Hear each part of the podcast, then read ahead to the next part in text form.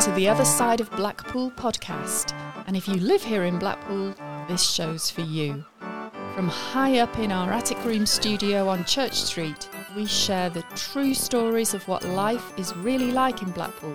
Stories that are often overlooked, hidden, or under celebrated.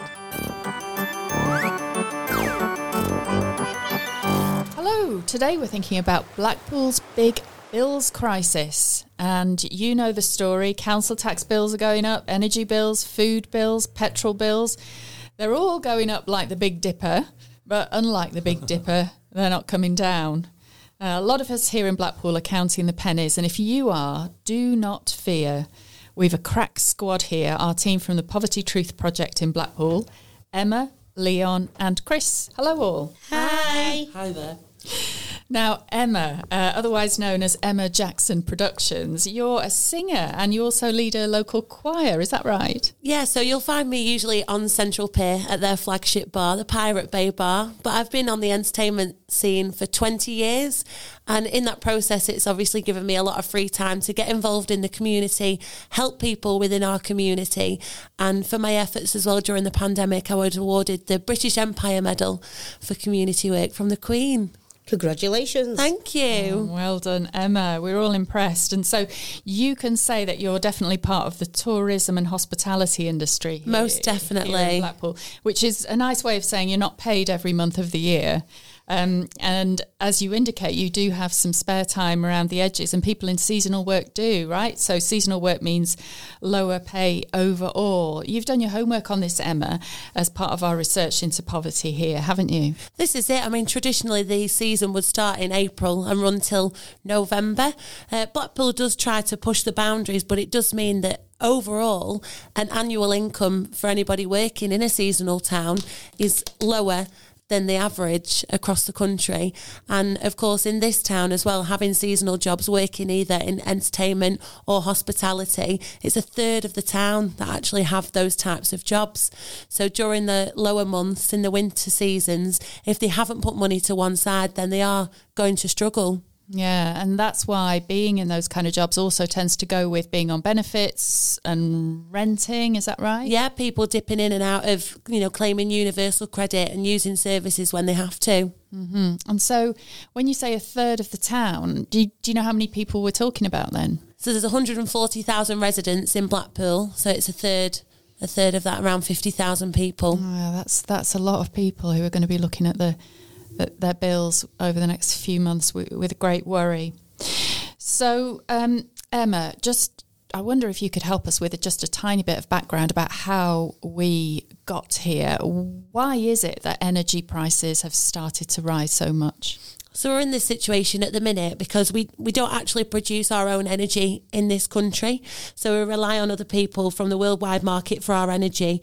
Obviously, we've been through the COVID pandemic and that slowed everything down. People are at home a lot more as well. And because of limited supply now, we're playing the catch up game from the pandemic. So obviously, the government stepped in and helped us all get through that. But we were all aware that we would have to pay the price eventually. And I think none of us expected it to come as hard and as fast as it is doing. That's right. And April is when it all happens, when bills start to go up. And we should say, in terms of the global energy market, that although any energy we produce in this country gets sort of given to the global energy market, so goes into the global mix, you know, some people have said we also have given up the ability to store gas, particularly in this country. So we've sold a lot of storage capacity. Um, you know, we don't have a nationalised energy provider anymore in this country who can like hedge our bets and buy energy ahead. So, you know, it's a lot more privatized, a lot more individual companies, you know, some of them too small to hedge our bets. So it's all a bit of a crunch, as you say, as the world gets back to normal after the pandemic. So, can you brief us then on what the Chancellor announced to help people with their energy bills? So the Chancellor came up with some plans and they fall into three categories. So they're going to loan £200 on your bill and that'll just be paid back over a period of five years. Uh, a second one is a reduction on your council tax as well. You get a discount of £150 on your council tax. Of course, if you pay council tax and if you're in receipt of benefits, then this isn't really going to make any difference to your, uh, you know, monthly or annual income. And of course, there's government topped up council funding grants for extra blankets, insulation, uh, new boilers, changing meters. So local councils are trying to help out in that respect as well. But it is, of course, to switch off and wrap up. Mm, well, it's um, thank you, Emma, for that background briefing. And of course, since all of that happened, we've then uh, learned about a devastating war in Europe among two countries that are big providers into the energy market in, in Europe. So there's more pain to come. But let's pause there and speak to our own money saving experts, Leon and Chris, who are in the room with us. Now, uh, Leon and Chris, I've been looking through the Twitter account of Lancashire Live, you know, the uh, the news people, and they've been asking Lancashire how Lancashire is saving on their energy bills. And scrolling through, the answers seem to come into three categories. So, first of all, food, people say plan ahead and cook big to save money. Second, laundry fill your washing machine full and hang your washing out if you can because the tumble dryer eats electricity. And third, bed. Spend more time in bed. Those are the three tips. Now, you'll have some of your own.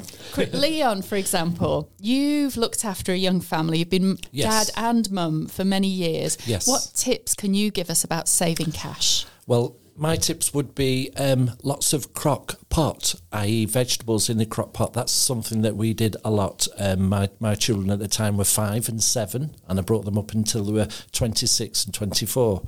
And a lot of the food they always looked forward to on a Thursday and a Friday was crock pot food, and that was where they would do the vegetables, put them in the crock pot, and then we put fish in or chicken in, not all at the same time, obviously, but it'd be dif- different flavours each time. That saved us lots and lots of money. And the thing is, when we went out in the morning to school or to college or you know, at the weekend out to play and things like that. We'd always come home about half past eight to a to a house that was just smelt absolutely lovely and we looked forward to it so we only had tiny little snacks when we was out so we wouldn't need to pay lots of money you know on this that and the other because we'd take a few little butties out with us but we knew as soon as we got home we'd have a big gorgeous red hot meal and that was one of the tips that's wonderful. And I suppose, is it right to say that a crock pot is also known as a slow cooker? Yes, yes, yes. It's a slow cooker. Yeah, yes, and, yeah. and they say if you use one of those, it, you have to be organised at breakfast time. You know, frying your food uh, while you're having your toast. but you do, you can also use the cheapest cuts of meat. Yeah, exactly. Yes, you, yes, you can. All. You, and anything that when you do do a, a meal you can put that in as well. So there's always something there. And if you think it's not going to taste as good as you would like it to it always does because you'd put soup in some powdered soup or an Oxo cube or anything like that. And and after a, after about five or six sessions of um, the hot pot you, you get it to perfection how you like it. What a great tip, Leon. So that's not only about great food, but about great family time and something. Exactly, you know. exactly, because it brings the family even closer together.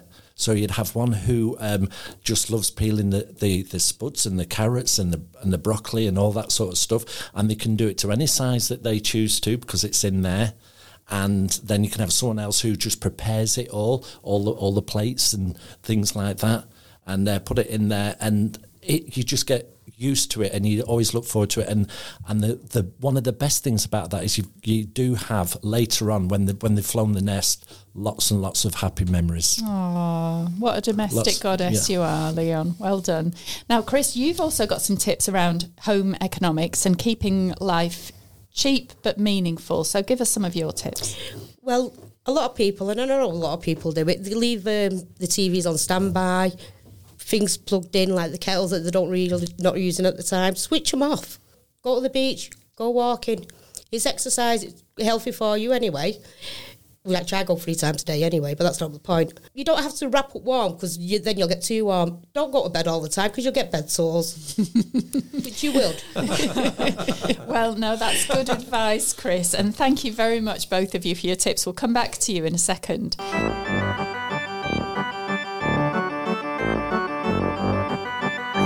Emma, back to you. We we left the story in terms of the bad news for energy bills and the Chancellor's advice, but we didn't talk about what the government is doing for the very poorest people, the people that are really struggling the most. What did the Chancellor offer them? It's quite upsetting, really. In the words of Ken Dodd, not a lot.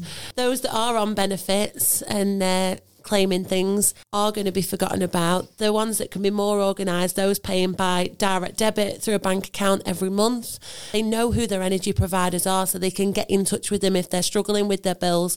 A lot of people that are on benefits are on prepayment meters or they have to buy the gas and electric through the landlord. So in most cases, they don't even know who the suppliers are to get in touch with them.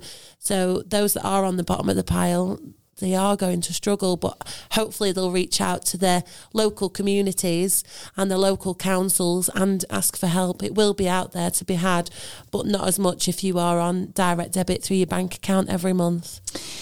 Yeah, it's not good news for people at the bottom of the pile as ever, really. It's the same old a story. So your council will have access to what's called discretionary grants, which is a, a long word for something that's probably going to run out quite quickly. Because, but so please make sure that you ring your council and see what's available for you. Your council should know about you actually if you're in a vulnerable position. So, for example, if you're a carer and you need ha- or, or, you've got medical needs, which mean you, you need heating on throughout the day, your your council will probably know. So if you pick up the phone to them, they'll probably be able to add up that yeah, you're you're you're a case that needs looking after. Some people think that social services have to do the referrals for discretionary support, but you can actually refer yourself. Mm-hmm. You can go online and do it yourself. And if you don't have the facilities to get online, um, just reach out to your local libraries, community centres and they'll of course help you. Yeah, and you had a good tip for the for the end of the financial year, in other words, the end of March, Emma, what is it that we've got to remember to do on March 31st? March the 31st, submit your meter readings um, at the end of the month because then, of course, you will get a exact bill and not an estimate. So we know that it's going to hit us hard and it's going to be bad. But um, let's try and soften the blow and stay organised and submit your meter readings if you can. Yeah, it's good advice. And this morning we had a call from uh, another person on our team, Matty, who you know and who's yeah, been yes. one of our podcasts before. He said, here's a tip for people with prepayment meters. Before the 31st of March, make sure you put as much on your card as you can possibly afford. And that means that you'll get you'll buy as much energy at this price, this current price, before the prices go up it's a bit marginal, but I suppose it's like when before the price of stamps go up, go and buy as many stamps as you can because a first class stamp is a first class stamp. So that's Matty's advice. And we're always listening to good advice to pass on to residents of Blackpool. Well, we thought we'd leave the last word on this to the real Martin Lewis of Money Saving Expert. Who, in an interview on the BBC yesterday, looked forward to potentially more help from the government in the forthcoming Chancellor's statement. And here's what he said in response to a question on the Today programme by reporter Mishal Husain.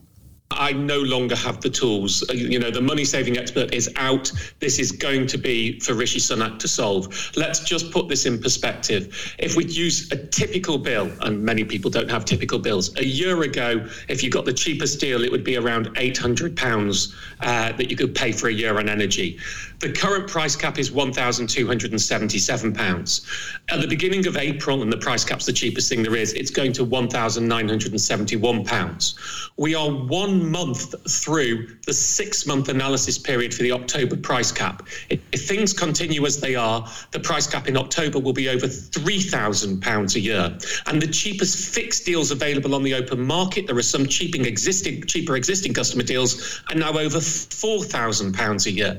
I mean, that is, we're talking a £2,000 a year rise for the typical home on energy bills alone. And there are no switchable deals that are going to save that for people. So that's an unaffordable amount. Now, you can recoup some of the cost by being better on your broadband and your mobiles, looking at whether you can reband your council tax, seeing if a water meter will help in England and Wales. I mean, uh, the big problems for people on heating oil. But you can recoup some of it, but nowhere near the entire amount. The charity lines like National Energy Action and Citizens Advice, they are already absolutely swamped because we are going to see a real increase in genuine poverty in this country. Millions of people being thrown into poverty. And the only way we can stop that that is not by being money saving, and tightening our belts. It is by genuine political intervention. And we have a spring statement coming. And I would urge the Chancellor let's nip this in the bud. Let's not have people starving or freezing. Wow. What do you think of that, Chris? I've got to switch my eating off. It breaks your heart to know that you're waiting for the government to step in. There's nothing else we can do. There's elderly people that don't have anybody looking after them. They're going to be starving. They're going to be freezing. The government have got to step in. It Mm. is annoying.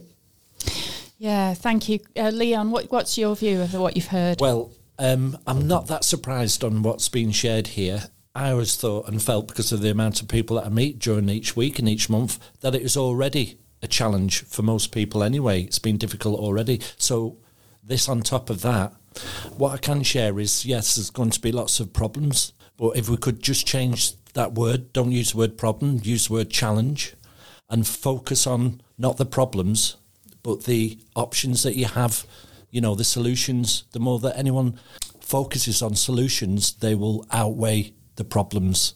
People give too much attention mentally, mentally and physically on the problems by accident, by accident. But if they can just change that around in their own time and focus on the solutions of those challenges out there, and eventually, no matter what, eventually those solutions will outweigh any problems.